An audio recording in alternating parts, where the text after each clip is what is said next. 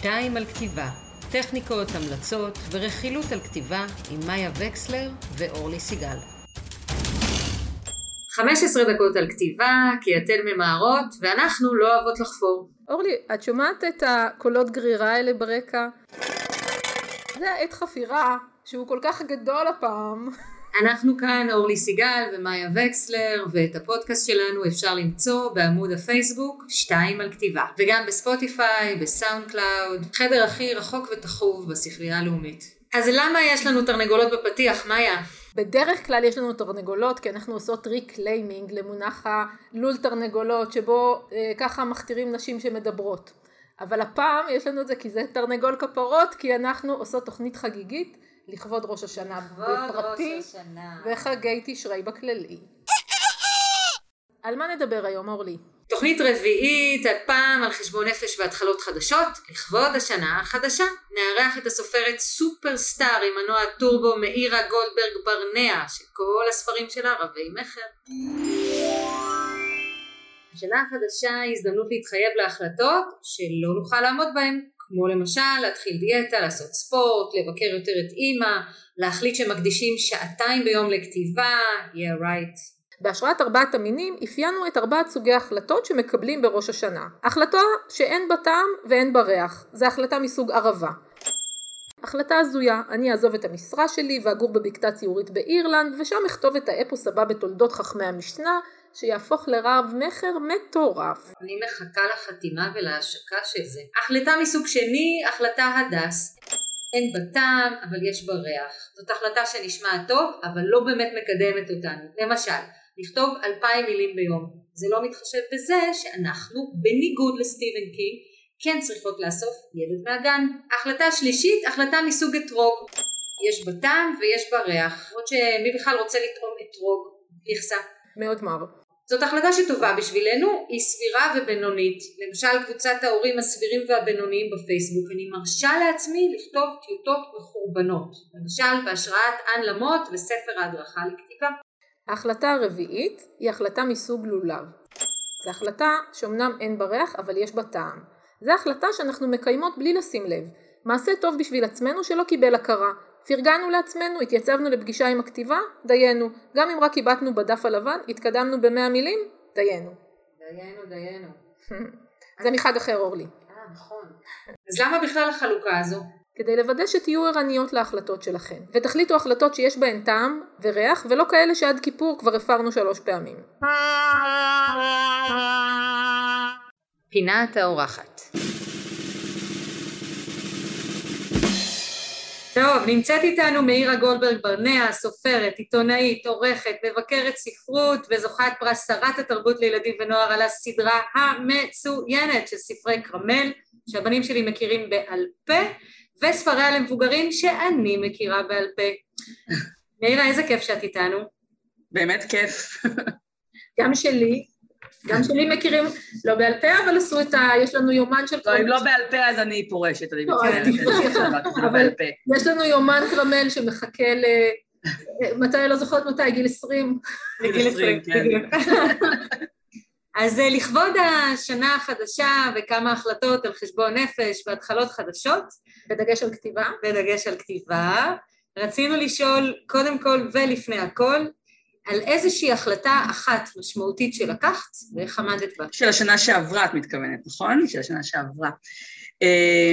תראי, תראו, הקשיבו, בגדול הראש שלי מאוד מבולגן ויש לי המון החלטות שהן מתחלפות, הן משתנות, ואני אגיד החלטה אחת שהיא לא רק של השנה שעברה, היא בכלל של כל השנים, והיא הולכת איתי משנה לשנה, זה להיות סופרת נוער מפורסמת, אהובה ומוכרת בישראל ולהתברג, באמת להתברג בטופ של הספרות בישראל. זאת החלטה מאוד גדולה ומאוד קשה לנסות לפרוט אותה לפרטים כדי לראות איך, איך עומדים בזה, אבל זו החלטה שב-2015 פשוט אמרתי זה מה שיהיה איתי וזה מה שיקרה איתי, וכל שנה אני רושמת מההתחלה ממש רשימה מה המטרות שלי לשנה הקרובה, מה אני אמורה לעשות כדי שזה יקרה, וזה קשה, וזה מאבק יומיומי, וכמובן המון ייסורי מצפון, מי את שאת מחליטה החלטה כזאת, והאם תצליחי לעמוד בה, ואני ממש מרגישה שאני מטפסת כזה, אני בשלבים ה, ה, של האמצע בסולם, ואני מסתכלת ככה למעלה, ואני רוצה להיות שם, ואני אהיה שם. גם, אה, אני מקווה שעוד עשור תראיינו אותי ונוכל להגיד שהצלחתי. את יכולה לתת דוגמה להחלטות כאלה? איך את פורטת את ההחלטה, את המטרה הגדולה הזו? למשל, אני רציתי שסדרת כרמל תהפוך לסדרת טלוויזיה ולהצגה. אה, ידעתי, ש... ידעתי שזה חייב לקרות, ורשמתי את זה בענק ב... ביומן שלי והתחלתי להתחיל לבדוק, ממש התחלתי לבדוק מה עושים כדי שזה יקרה. התחלתי להציק להמון אנשים שזה קרה להם, איך הם עשו, מה עשו, מה עבד, איך עבד. אה, התחלתי ממש אה, להכין רשימה של אנשים שאני צריכה לדבר איתם.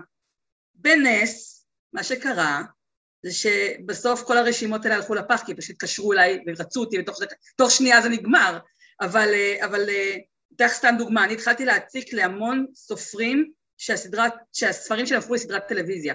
ורשמתי המון המון עצות שנתנו לי, והמלצות וסוכנים ואחרי שהכנתי תוכנית פעולה מסודרת ומדויקת, התקשרו אליי מיולי אוגוסט הפקות, אמרו לי שהם פשוט רוצים אותי, ושכבר אה, ברגע שאני אסכים לחוזה ולתנאים, נעבור מכרז בחינוכית, ופשוט כל התוכניות הלכו לפח, אה, כי לא הייתי צריכה לעשות כלום, פשוט עבדתי לפי ההוראות של יולי אוגוסט הפקות, והסדרה עולה עוד מעט.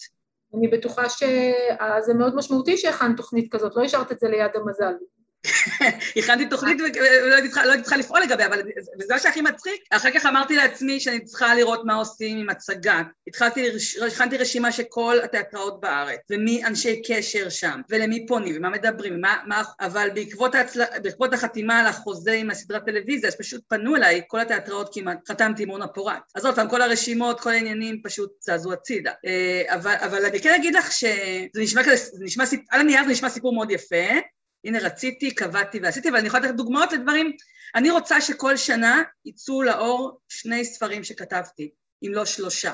שאני חושבת שבישראל, אם אתה לא מוציא כל שנה שני ספרים, במיוחד את הסופר נוער, אתה מאבד את הקהל יד שלך, הרי אם ילד שהתחיל לקרוא כרמל בכיתה ג', זה לא הספר השני שהוא בכיתה י', מה, מה זה עוזר לי? אני צריכה כל שנה להוציא ספר כרמל אחד, כל שנה ספר ילדים אחד, כדי להתברג בתודעה, כדי... וכולם צריכים להיות טובים, אתה לא יכול להוציא סתם ספרים, העיקר בשביל לסמן וי שהוצאת. אז זה גם החלטה שאני כותבת, וזה לפנות לזמן ביומן, מתי אני כותבת, ו- ולעבוד על זה, ולעבוד קשה על זה, והייתה החלטה לשנה הבאה, אני כבר אגיד על השנה הבאה, שההחלטה שלי להוציא שלושה ספרים, כרמל בחנוכה, ספר קומיקס כרמל וספר ילדים של כרמל ביוני, וכדי לעשות את זה הייתי צריכה לרתום את כל אנשי ההוצאה איתי ולהביא להם את הלו"ז שלי, להגיד להם זה הלו"ז שלי, ובואו נראה איך עושים את זה, כי רמי טל המאייר שלי צריך שנה כדי לאייר ספר ילדים, אז עכשיו צריכים לשבת איתו על זה, כאילו בשביל שזה יצא עוד שנה. אז, אז כל, ה, כל ה... זה להלחיץ הרבה מאוד אנשים, ולפעמים אנשים אומרים לי, אבל מה, זה עוד שנה, זה עוד שנה, מי, מי בכלל בקורונה יכול לתכנן מה יהיה עוד שנה? אני מתכננת, מה יהיה עוד שנה, עוד שנתיים, עוד שלוש. דברים קורים, זזים, משתנים, סבבה, אבל זה לא אומר שאני לא אכתוב אותם ואתחיל לתכנן אותם. הקורונה תעשה מה שתגיד לה, לא הבנת? זה... לא, אני דווקא חשבתי שמה שסיפרת, שהכנת מלא תוכניות ואז פתאום התקשרו אלייך וזה, זה מה שנקרא, אה, עבדת מאוד קשה במשך עשר שנים ואז היית נהיית הצלחה בן לילה. לא, אבל אני רוצה לתת דוגמה אבל הפוכה, רק בשביל לאזן את הדברים, אוקיי? אחד, אחד החלומות הכי אה, גדולים שלי היה שהיומן שלי יהיה תפוס שנה קדימה. רציתי, רציתי להיות כמו הסופרים האמיתיים האלה מבחינתי, כאילו ברור שכל אחד סופר אמיתי, אבל רציתי להיות מהסופרים האלה שאני אומרת כן, כל היומן שלי כבר תפוס בהרצאות והכל, ובאמת חודש לפני הקורונה, לפני שהקורונה הגיעה לישראל, היומן שלי היה מלא בהמון מפגשי סופרים בספריות, בבתי ספר, לו"ז סגור שנה קדימה, ישבתי מול היומן עם דמעות של התרגשות ושל אושר, כמו שאת אומרת, אחרי עשר שנים של עבודה קשה, זה התממש והייתי כל כך, ישבתי פשוט עם היומן והייתי גאה בעצמי, הסתכלתי, אמרתי, וואו, איזה יופי, עשיתי את זה. ואז הגיעה הקורונה ובטלפון אחד הכל בוטל. הכל בוטל, הכל קרס. הייתי בהלם, הלם, הלם, לא ידעתי מה לעשות עם עצמי, מרוב צער ויגון, נכנסתי למיטה, לא יצאתי משם חודש, לא כתבתי, כאילו, ואז הכרתי את הזום, ופשוט עולם חדש ונפלא נגלה לפניי, ודברים הסתדרו לאט לאט, והיום כל פעם שמישהו קובע איתי הרצאה, אני כותבת עם סימן שאלה, אבל כותבת, היומן שלי התחיל להתמלא עכשיו לשנה הבאה, אבל אני יודעת, לוקחת בחשבון שמקסימום פוף, הכל ייעלם, חלק יעבור לזום, חלק יידחה, ואין מה לעשות, אין לי שליטה על זה. זה כבר לא יהיה לי ההלם של, ה, של ההתחלה. אז אני, אני, לי, לי, לי תמיד חשוב שהכל יהיה כתוב, מסודר, ידוע, כי זה מרגיע אותי ומסדר אותי, אבל עכשיו אני גם פתוחה לאופציות שהכל יכול להיעלם, ו, ו, וזה בסדר.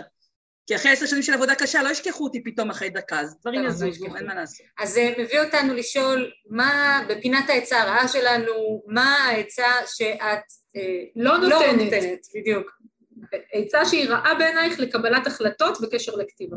אני חושבת שאנשים נוטים להתייעץ עם יותר מדי אנשים, ו- ומתבלבלים מכל מה שהם שומעים, מכל שפע התשובות שהם שומעים, ואני אה, אתן סתם דוגמה לספרים שלי, רק בן אדם אחד קורא לפני שאני מגישה אותם לעורכת, אני לא עושה, אה, לא מתחילה להתייעץ עם כל העולם הזה, כל אחד יגיד משהו אחר, וזה כנ"ל גם להחלטות הגדולות שלי, סדרת טלוויזיה, לזה, כי אנשים אמרו לי לא צריך, כן צריך, אה, את לא תצליחי, את כן תצליחי, אני מעיפה, באמת, ללא רחמים, מי שאומר לי שלדעתו אני לא אצליח, אני לא מעוניינת לשמוע קולות כאלה. גם אם אני לא אצליח, אני אגלה את זה לבד, אני לא צריכה שמישהו אחר יגיד לי. אז אני מתייעצת עם כמה שפחות אנשים. בעצם העצה הלא טובה זה להתחיל אה, להתייעץ בפייסבוק על כל דבר קטן ולשמוע את כל מיליון הדעות, אלא פשוט לקחת כוורת של אנשים שאתם סומכים עליה, לא כאלה שיגידו לכם על הכל כן כן, אבל אנשים שאומרים, נגיד בעלי, בעלי הוא האדם היחיד שקורא טקסטים שלי לפני שאני שולחת לעורכת.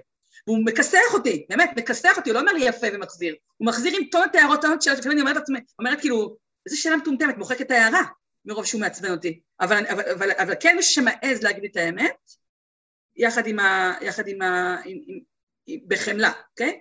ואני חושבת שהטעות של אנשים זה להתייעץ ולרוץ על כל דבר בפייסבוק, להתייעץ. אני כותבת הרבה בפייסבוק, אבל לא מתייעצת על, על החלטות ספרותיות או על החלטות uh, דרמטיות של, של הגורל שלי, שאני מובילה אותו ככה בעדינות. אז העצה הכי גרועה שקיבלתי זה, זה אה, לשאול בפייסבוק כל דבר ולהתייעץ על כל דבר, וש... ואם יש לך עורך אז לסמוך עליו, לא להתחיל לקפוץ אלף ואחת אנשים. אה, ודבר אחרון אחרון, עוד פעם, זה, זה לא לתת שיזלזלו בך.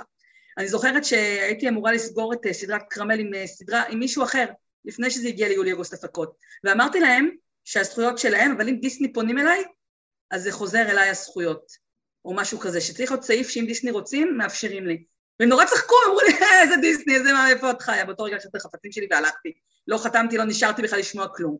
כשביולי-אוגוסט הפקות אמרתי להם שאם דיסני פונים אליי, או מישהו בסדר גודל שלהם, ורוצים לעשות סדרת טלוויזיה על קרמל, יש זכויות לזה. הם ישר, באותה שנייה קראו לעורכת דין, והוסיפו, ואמרו, אנחנו נעשה את החוזה הזה, את הסעיף הזה, אמרו לה כן, וזהו. וזה... עכשיו, אני לא יודעת אם יהיה דיסני או לא, אנשים צוחקים עליי על זה, אבל, אבל אני רוצה את האופציה שהיא תישאר שלי, ושמי שצוחק עליי באותו שנייה איקס, איקס. אי אפשר לדעת היום מה יקרה. עכשיו את העצה הטובה בקשר להחלטות על כתיבה. אני uh, חושבת שאחת הבעיות הכי גדולות של uh, אנשים כותבים, שנאלצים להתפרנס בעוד, uh, בעוד מקומות עבודה. אני אומנם התפטרתי מהעבודה הראשית שלי, וכל העבודות שאני עושה קשורות לכתיבה, אבל לא בהכרח לכתיבת הספרים שלי, אני גם uh, עורכת ספרים של אחרים, ואני עם סדנאות כתיבה, ואז נשאלת השאלה מתי כותבים. והעצה הכי טובה שלי לאיך כותבים, מתי כותבים, זה לקחת את היומן, וכמו שאני יודעת שב, שבשמונה אני לוקחת את הבן שלי לבית ספר, אז אני יודעת שבשמונה וחצי אני יושבת וכותבת. פשוט להכניס את השעות האלה ליומן בצורה מסודרת וברורה לכולם. אף אחד לא מבקש, אם אומרים לי עכשיו רוצים לראות, לא, אין, אני, אני כאילו לא נמצאת. השעות שכתבתי שאני כותבת, זה השעות שאני כותבת, ולשפץ אותן באופן שבועי, כל שבוע לראות. כי אם משאירים את זה ליד הגורל כזה, אז, אז לא תמיד זה קורה.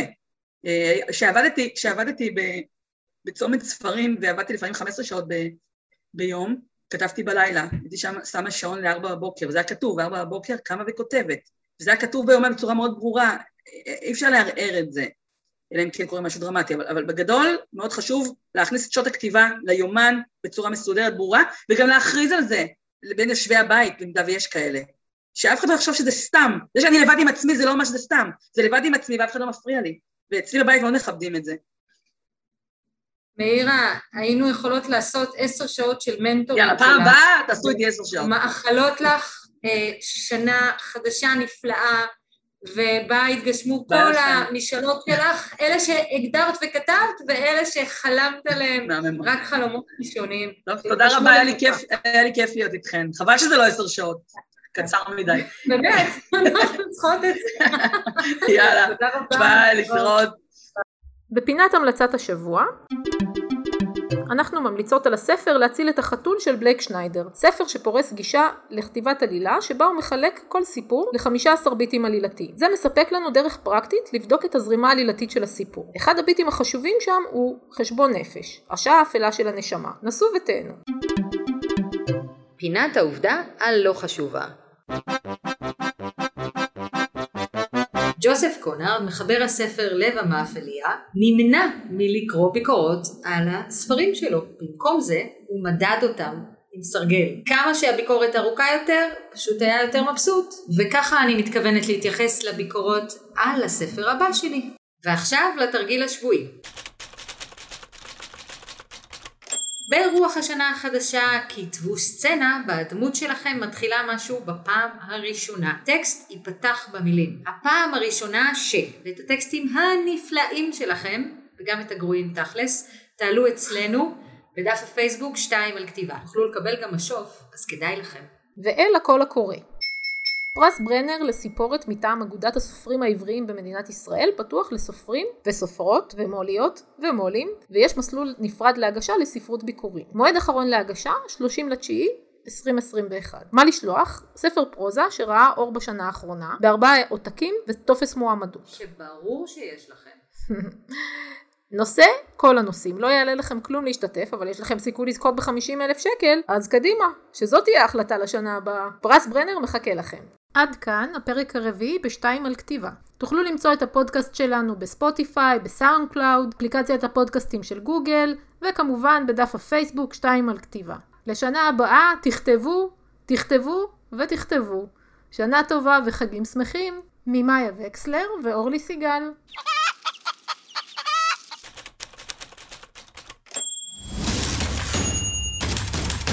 שתיים על כתיבה, טכניקות, המלצות ורכילות על כתיבה עם מאיה וקסלר ואורלי סיגל.